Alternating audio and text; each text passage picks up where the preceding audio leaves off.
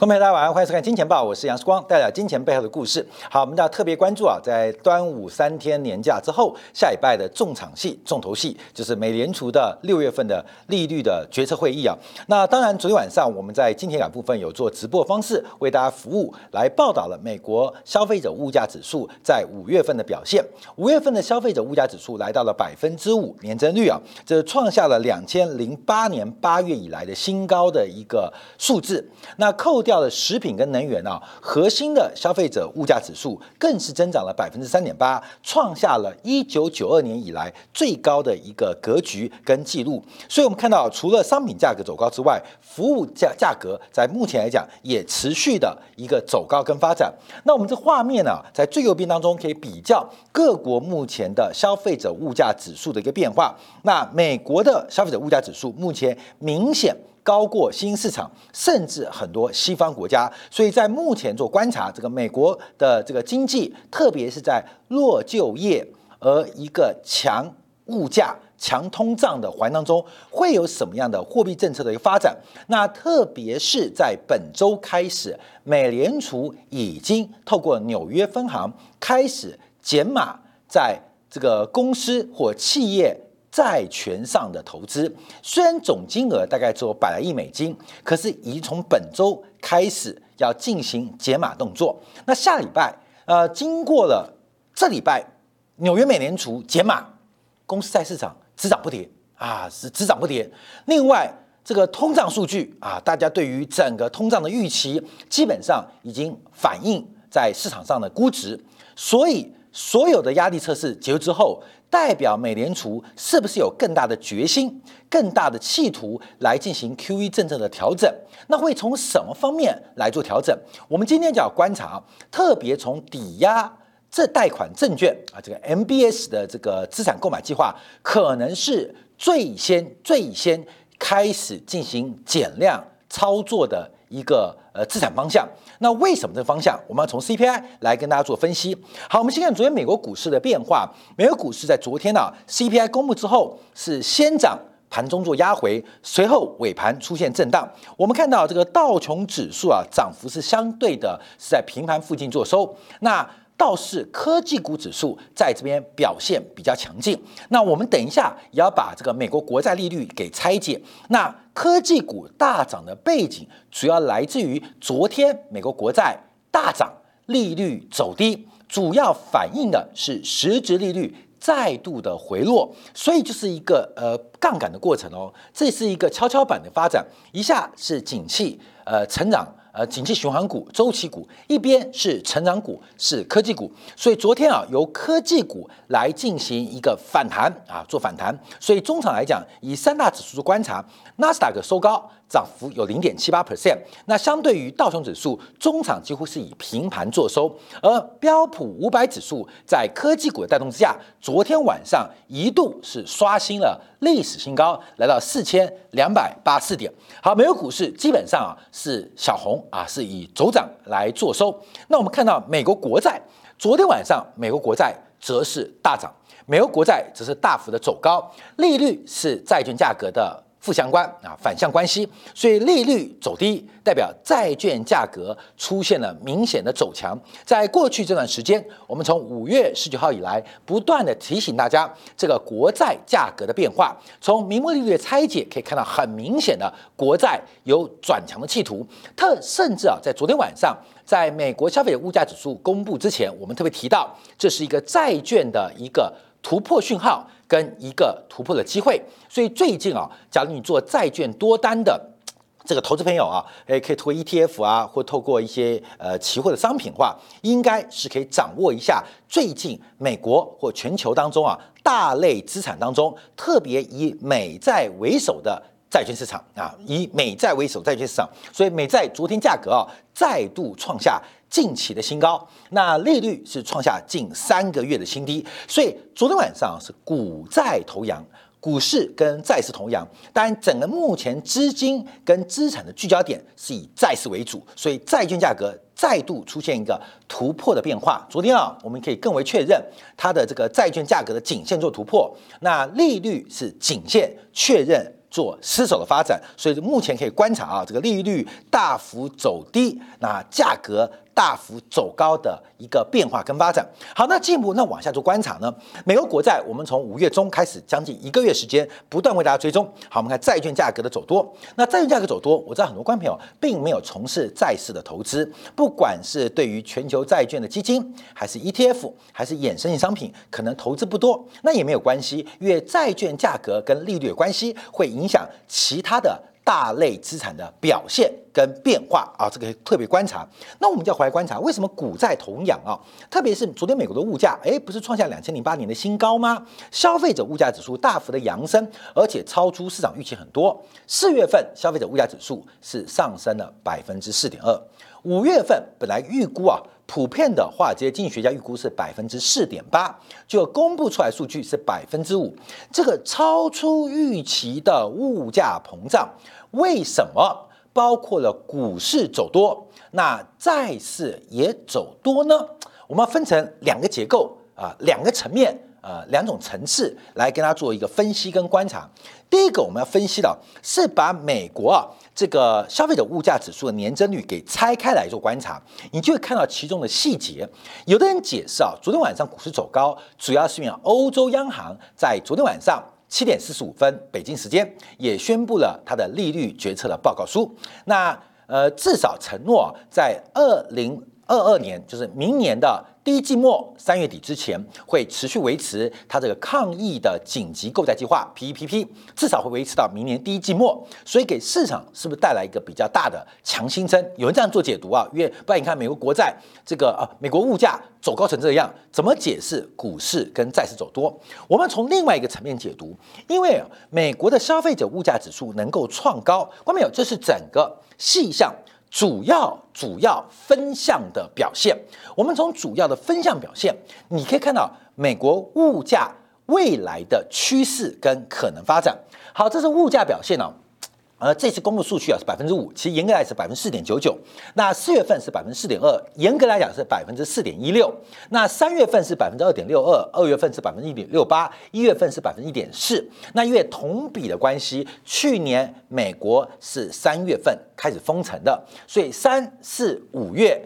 去年的物价基期相对比较低，所以呃，这个有积极干扰啊，激情因素，使得今年的三四五月份物价的增速是越来越快，越来越快。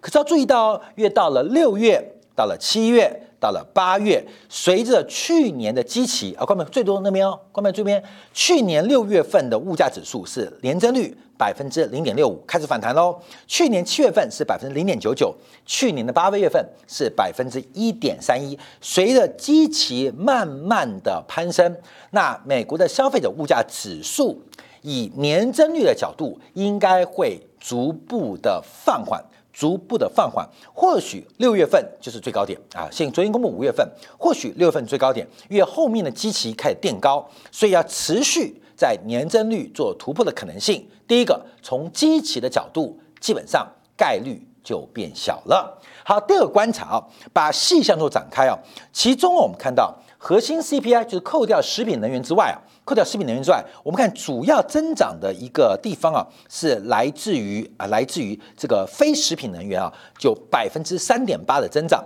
那这个增长当中要拆开做观察，涨幅最大的。是在运输设备啊，就是这一栏当中，运输设备这一栏，其中包括了新车，特别是二手车的价格出现了大幅度的扬升，二手车的价格相较于去年是大幅上涨了百分之二十九点七四，比四月份的上涨二十点九七进一步的扩大，也就是这一次在美国。这个物价，消费者物价增长的过程当中，其其中啊，二手车的价格扮演一个非常重要的角色，大概就占了占了五月份物价上涨的五分之一啊，大概就占了五月份物价上涨五分之一。其实二手车的消费占美国消费者物价指数仅仅只有百分之三。只有百分之三，可是因为它涨幅极为激烈，所以它直接刺激了美国消费者物价指数。假如我们再把这个数据啊看到四月份的发展，同样看到的现象，基本上基本上从四月份、五月份，美国的消费者物价指数最大的一个推力，其中是来自于二手车，也就是中古车价格的大幅度的攀升。好，观众，那二手车价格会不会继续涨下去？这就是美国消费者物价未来的前景。从三月份到四月份到五月份，美国推升物价最大的项目是二手车，就是中古车。那二手车跟中古车的涨势能不能继续延续？这就是其中我们从过去三月、四月、五份来做观察的一个指标。那观众朋友，这可能可以用直观做一个判断哦。这个二手车的价格以每年百分之三十的价格速度往上做推升啊。我们之前提供给观众朋友是个二手车的价值指数，这个二手车价值指数，譬如说呃一年车的折旧可能是百分之二三啊，很多的算法是二三 percent，就是一百万车第一年就剩七七十七万，第二年再打七七折，第三年再打七七折啊，很多这种标准折旧算法这样，所以第一年车子一落地。一百万车子可能就剩八十万了，那现在啊是车子落地，而且呃压来压去啊还九十万啊，同样就是二手车价格不断的走高。好，二手车价格在按照目前的增速继续涨下去，它会超过新车的价格啊，它会超过新车的价格。所以我们可以从直观观察二手车的这个价格的涨速跟涨势，应该是。不太可能会有持续的发展，不太有机会做持续的可能性的波动，所以二手车的价格跟美国消费者物价指数，这是我们特别做关注的。好，另外还有几个项目做推升的啊。第一个我们看到，包括了运输的成本，特别是机票的价格出现大幅度的扬升，因为去年的同期啊，这个社交隔离阶段，不要说机票了，连飞机都停航啊，所以今年从三月份。到四月份，我们看到美国的机票是出现了大幅度的反弹，回到正常的水准。所以美国的机票更多的是基基情因素，基情因素出现大幅反弹，甚至部分的航线航班超过过去平均正常的价格，跟海运的价格有一点点雷同。但它可不可持续性，这方面可以做留意哦，因为随着班次的回温。班次的复飞，那目前美国机票价格还能不能继续走高？这也是一个很简单的答案。所以，我们看到昨天公布消费者物价指数，为什么大家反而不太害怕通货膨胀？因为你把这个美国消费者物价主要贡献推升物价的几个因子来做拆开之后，你会发现，其实这些商品或这些服务可能不太具备有。可持续性，也就是不可能一直不断不停的涨下去啊，不停涨下去。机票越涨越贵吗？那干脆自己买私人飞机好了。虽然现在私人飞机也缺货，那二手车越来越贵，那好吧，只好把新车卖掉，买二手车好了。哎，新车卖掉也变二手车啊。所以我们看到这不可持续性是非常明显的。所以市场上其实看到这个 CPI 的因子之后，就会马上做解读。美国的消费者物价指数能够持续多远？持续多远？好，各位，我们讲完了这个推力不可持续之后，但我们从昨天的消费者物价指数看到了另外一个可能推升物价的指标哦，可能会推升物价的因子哦，在什么地方？好，各位有这个画面啊，最左边啊是消费者物价指数当中的权重，其中最占权重的，关门在哪边？在这边，在住房成本、居住成本、居住成本。大概占大概占美国消费者物价指数的百分之三十二点九，百分之三十二点九。那我们注意到，美国目前的这个住宅住居住成本呢，不管是有屋主的等值租金，还是直接二手呃市场的这个租房市场的租金，都出现了一个转折变化。特别随着美国房地产价格不是不断创高吗？目前美国。住宅成本、居住成本的物价的推升的动力正在转强，正在转强。各位要注意哦，美国数据啊，红色是不好，绿色是很好。所以我们看到美国的住宅的这个成本，居住的成本正在快速的攀高。从今年的这个二月份低点。年增率百分之一点四七，到三月份是一点七，到四月份是突破百分之二，来到二点一一，到了五月份来到二点二一。关没有？它当然不能跟二手车将近三十 percent 的增幅比，可是重点是因为住房的权重是交通设备的五倍之多，是二手车权重的十倍之大，也就是住房，住房。只要有二手车价格涨幅的十分之一，它对于消费者物价指数的推升力量就跟现在疯狂的二手车市场一样。所以二手车虽然涨三成，可它的全值只占三 percent。那住房的价格虽然涨幅只有两 percent，可它占权重高达三十 percent。所以我们看到，目前美国推升物价最大的动力可能会来自于居住成本。那居住成本会在下半年继续走高。第一个是房价的上涨，目前并没有转弱的趋势。以美国为例，第二个到六月底为止，美国之前因为新冠疫情啊，针对租客的租金豁免这个宽松政策，这个宽呃这个宽恕政策就不能赶走房客啊，那租金豁免政策将会结束，将会结束。所以第一个房价推升。第二个，随着美国新冠这个社交的隔离政策解除，很多的像租金豁免政策也要跟着结束，将会有可能推升美国的居住成本。所以，我们现在分成一个推力，一个潜在推力。目前拉动美国物价的，不管是二手车还是机票价格，基本上。不可持续，可是什么是可持续呢？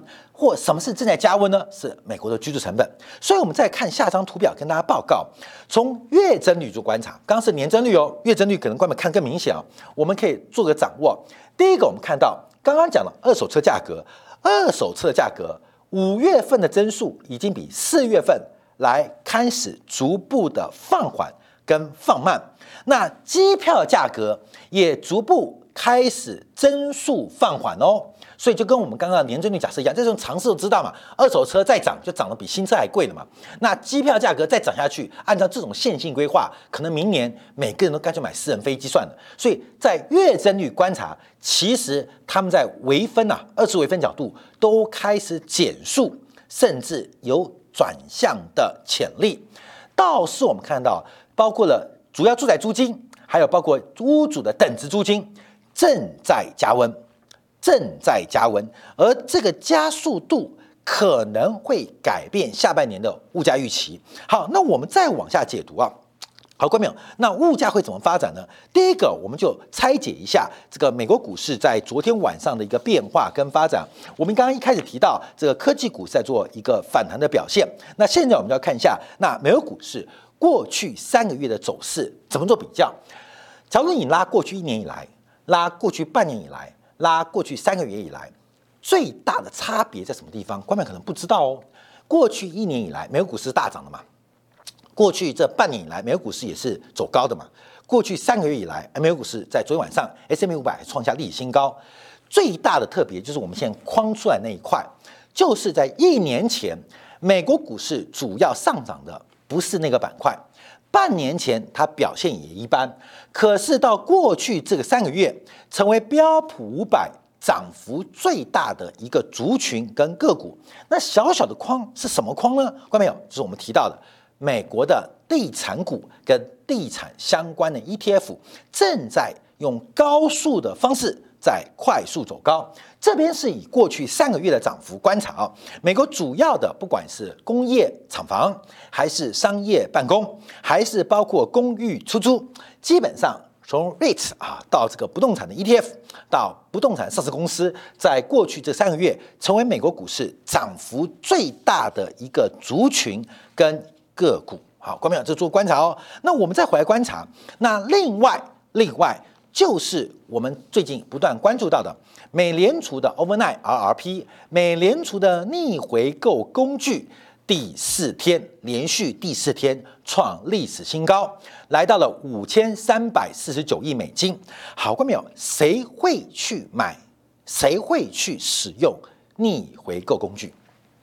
我们跟大家报告，美国制利率通道上限是美国的商业银行存款准备金利率，下缘是美联储就这个逆回购工具 overnight RRP 啊，这个是上下缘，上缘是零点二五，下限下缘是百分之零，中间还有 IOER，就是美国商业银行的超额存款准备金利率，也就是商业银行。他们假如有太多的流动性、太多的钱，他们可以存到美联储的超额准备金户头，就准备金户头，就超额啦，领那个百分之零点一的利息，不会存到 overnight RRP，也就是不会使用美联储的逆回购工具。那请问是谁在利用这个工具？这个商业市场、货币市场当中，你扣掉了非银行的金融机构。那可以看到很明显，包括一些由联邦政府啊、联邦性质的机构，包括了货币市场的基金，什么意思呢？就是大量非银行的机构，他们有巨大的流动性的剩余，就有多余的资金无处可去，只好回来存放在存放在美联储的逆回购协议的工具账户当中，那享受。每年年报酬率只有百分之零的报酬，也就是没有报酬，没有报酬。好，那这个角度你要分成两个层次做观察。第一个，因为从过去做观察，在美国逆回购工具会暴增。第一个是每一季的季末。每一季季末，在调结账的过程当中，会偶发性的出现呃季季底的这个呃结呃结结呃这个差异平衡的一个结算会暴增，随着季末结束就回到正常。还有年末啊，年末呃更明显，可这一次不在季末，也不在年末，却意外的走高。所以我们就要提到，美联储将做什么样的举措跟动作，就是从 MBS 抵押贷款证券商品。可能会率先做退场。目前美国 FED 的宽松政策是每个月买八百亿美元的美国政府公债，另外买四百亿美元由抵押贷款作为支持的证券化商品，四百亿结合起来每个月一千两百亿美金。这个抵押贷款证券化商品，那拿什么贷款，用什么抵押？就所谓大多数是房地产，所以第一个我们看到，扣掉商业银行的余额，整个市场除了银行之外，钱满为患。那另外看到了美国房地产价格的大幅走高，我们也看到下半年通胀假如会持续化，最大的因素将会是居住成本，也就是房租或是等值租金。所以这三个因素都可以观察。美国美联储可能会在下礼拜特别除了 overnight RRP 逆回购工具会不会升息？另外调高 IOER 的超额存款准备金利率。现在第三条路线出来了，就是会不会针对 MBS 开始做出一个宣告？因为昨天晚上这些市场最大的一个确定性，市场怕不确定性是欧洲央行的这个购债计划会持续到。明年的第一季末，那下礼拜美联储对于 MBS 这个一千两百亿当中的四百亿美金会不会做政策的改变？现在已经成为大家关注的方向。那为什么会那么早推出方向？主要就是市场已经经历过美联储担心的二零一三年 taper 的压力测试，所以我们看从上礼拜。美联储啊，开始宣布这个有关于呃企业债务的这个呃这个 QE 要减少，要退场，所以有一百多亿委托呃纽约美联储开始进行市场上的抛售。那这个动作开始逐步进行，哎，市场上没反应，这债券市场不仅没有跌，还越走越高。我们看看美国国债创下新高，这是我们一个月以来跟大家关注的方向啊，不仅没跌，而且越走越高。哎呦，利空出尽哦。好，第一个债券市场承受了这个美联储退表的。这个压力测试，这第一步嘛，先丢一点小小的，看市场会怎么样。好，第二个是昨天晚上公布的美国的消费者物价数据，对于通胀的安排跟通胀的巨大的惊吓，市场什么反应？那市场也消化掉了啊。股市走高之外，包括我们看到地产股，甚至连债券市场都把这个物价或通膨的利空给消化掉了。好，各位朋友，这个最恐怖就是美联储他听到讯息了，就是目前市场上可能是可以接受比较大的惊吓啊，比较大的惊吓或比较大。过比较积极的做法，所以马上我们要拆开来美元指数跟美元的内涵价值。好，美元指数啊，在昨天震荡的幅度也是非常非常大，在今天白天的时候，美元指数依在九十的整数关卡来回做震荡发展。好，各位朋友，再次跟大家强调，在我们拆解之前，记住哦，实质利率跟美元跟汇率是正相关，一个国家汇率会跟这个国家的实质利率。呈现正相关的关系，一个国家的汇率会跟这个国家的通胀预期呈现负相关的关系，所以不管是正相关或是负相关，基本上都要用相对的概念。汇率是两国货币交叉的比率，所以你的实际利率走高，要比较的是你的汇率是跟谁的汇率，你懂吗？比如美国对日本，美国对日本，那美国的实利率走高，那美元要不要涨？美元要不要涨？那就要看日本的实质利率它是什么样的表现。所以只要美国实质利率比日本实际利率的增速来得快，美元对日元就会升值，美元对日元就会升值。所以最近我们看到美元虽然贬值啊。美元虽然贬值，等一下我们在今天晚上做新市场货币啊。美元虽然对于全球都在贬值，可是美元对日元是做升值的，而且很特别。好，通胀预期是负相关，为什么？从国际贸易购买力评价的过程当中，会随着要素的流动跟国际贸易的关系，会把一个内部价格透过汇率做调整，所以。通胀预期会跟汇率是负相关，好，关门做观察哦。好，所以昨天晚上消费者物价指数超出预期，理论上对美元来讲是利空，对美元是利空，因为通胀跟美元是负相关。但是不是利空？等下做解读。但至少我们看到美元利空没有破底，美元利空没有破底，尤其。美元以通胀这个因子做观察，是两千零八年以来最糟糕的利空。假如有核心 CPI 做观察，美元是碰到一九九二年以来最大的利空。好，各位朋友，利多看卖点，利多呃利空，利多找卖点，利空找买点嘛啊呃高点都是利多的，低点都是利空啊。那重点是利多不涨。跟利空不跌，所以一个从美国消费者物价指数五月份 CPI 百分之五，美元是遭逢次贷海啸以来最大利空。以通货膨胀来讲，假如把食品能源因素扣掉之外，美元是遭逢一九九二年以来核心 CPI 对美元最大利空。但昨天有没有破低？这方面要做留意哦。美元似乎目前来讲，在巨大的空袭之下没有破低，所以要注意到利。空不跌的美元变化，好，再次强调，不是美元会不会转强的问题，而是我们过去一段时间一直从通胀预期、实质利率还有名目利率的关系来做观察。再从五月十九号连入追踪以来，我们已看到不断涨、不断涨、不断的涨、不断的涨。看到没有？讲那么久，我不知道大家对于国债或债务商品有没有做一些部位的调整？美国国债利率已经从一点七已经。降到一点四四，国债的价格也出现了非常大的反弹呢，啊，甚至叫回升啊。昨天我们的标题更热啊，所以我们对于很多大类资产会给出很多的一些观察。昨天已经讲得很深啊，在这个呃呃美国公布消费者物价指数之前，我们就提到这个美国的利率啊，不管怎么样，它可能是一个突破或。转强的一个过程啊啊，所以昨天我们看到美国名目利率再度走低，美国国债价格再度走高。好，要把这个因子给拆解哦，这因子就是我们这几天不断拆解，一个是可以拆解成通胀预期，一个是可以拆解成实质利率。昨天晚上美国国债利率走低，掉了零点零五个百分点，主要最大的贡献是实质利率大幅度的压回。实质利率大幅压回，而通胀预期出现了跌升之后的反弹，跌升后的反弹，好，各位朋友，它就会反映在股市当中。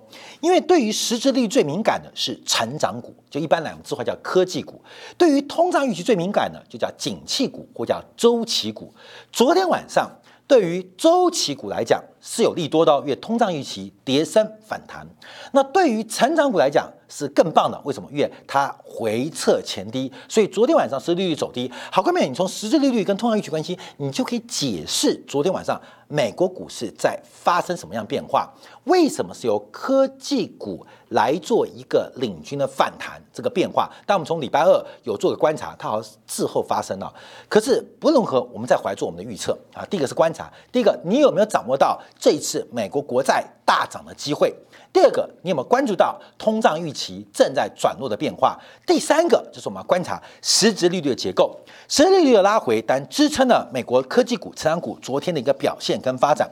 但实质利率还会不会再低，就是我们另外一个问题哦。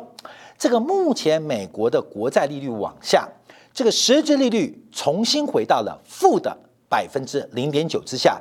再度来准备挑战前低，因为前低啊大概是负的一点零三呐，百分之负的一点零三，负的百分之一点零三，所以这个目前美国实际利率再度做一个压回，再做做个压回。好，那我们就要关注两个现象，第一个是通胀预期，我们刚刚讲通胀最高就现在了，那另外一个实际利率，那这就观察到下礼拜。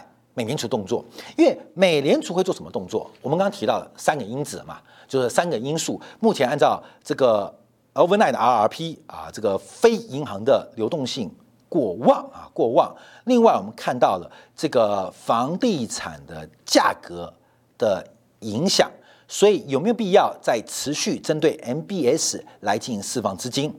第三个是，假如不作为的话，下半年的居住成本。将会成为维持相对快速通胀唯一的因子，就是居住成本。那房地产，尤其反映在租金的走高，会对美国的社会矛盾可能会产生一些很奇怪的变化，很奇怪的氛围啊。所以，美联储下礼拜动作特别有可能针对抵押贷款证券化的商品来进行一个宣告跟宣示，这观众要特别做留意，它任何的作为都会影响到。美国的实质利率发展，所以目前啊啊，我们金钱报节目做观察，美国实质利率其实继续下探的空间是非常有限，甚至从周期做观察，美国实质利率在负值的阶段跟区间应该即将见到尾声，这个观众要特别掌握哦，就即将见到尾声，所以美国实质利率何时反弹，这我们做关注。所以我们再回来看美国股市的发展啊。因为这个实质利率啊维持在历史最低档，而且时间很久，创造了第一个我们看到标普五百有两个指标，一个是 P B 比啊，这个呃股价跟净值比，另外一个是这个市销比，就是股价跟每股的这个营业额、营业收入的比较。那市销比是创历史新高，而净市值呃股价净值比是准备挑战两千年新高。另外从实质收益率啊、现金值利率来做观察，其实都在。历史的最低档，甚至从美国股市的实质利率、实质报酬可能是为负的，现金值利率更是为负。假如含通胀的一个这个成本在里面，它是为负。那为什么还能涨？因为有一个负更多的，就叫做实质利率。所以实质利率一旦做调整，实质利率调整，它会影响到。S M P 五比的 S P S P 五 S P 那个 S M P 五百的这个实时收益率的改变哦，也会影响现金值率的改变。好，各位朋友，假如实时利率见顶，那代表它会反弹；假如实时利率见到低点要反弹，代表现金值率也会反弹。好，各位朋友，哦，那不错啊，股市实时收益率反弹，股市的现金值利率反弹，那不是好事吗？各位朋友，它的代价是分母变少。什么代价？就是 S M P 五 B S A P S M P 五百啊，标普五百指数啊，它可能作为分母，它就要开始改变。这个观众可能要特别做观察跟留意的方向。所以，面对昨天晚上美国股市走高，科技股的反弹有没有可持续性？我们还是要观察美国科技股把大盘带到右肩完成的可能跟现象，特别是端午年假回来。美联储的利率决策会议在经过企业债美联储的抛售之后，经过高速五月份的物价数据之后，市场的压力测试似乎已经通过。那真正的压力来自哪边？恐怕就来自于下周三、下周四北京时间的美联储魁违两月的利率决策会议，大家可以特别来做观察跟风险上的提示。好，我们休息一下，回来就要关注一下。昨天晚上除了这个呃是消费者物价数据之外啊，包括美国农业部也公布了最新黄豆、玉米、小麦的报告，使得黄豆、玉米、小麦的价格出现了多空不一的发展。另外，油价在昨天晚上因为一个突发新闻出现了大幅的刷洗。MSCI 新市场的货币指数在今天创下了历史新高，这些代表什么样的意识跟发展？我们这样广告，怀着进一步的观察跟解读。Música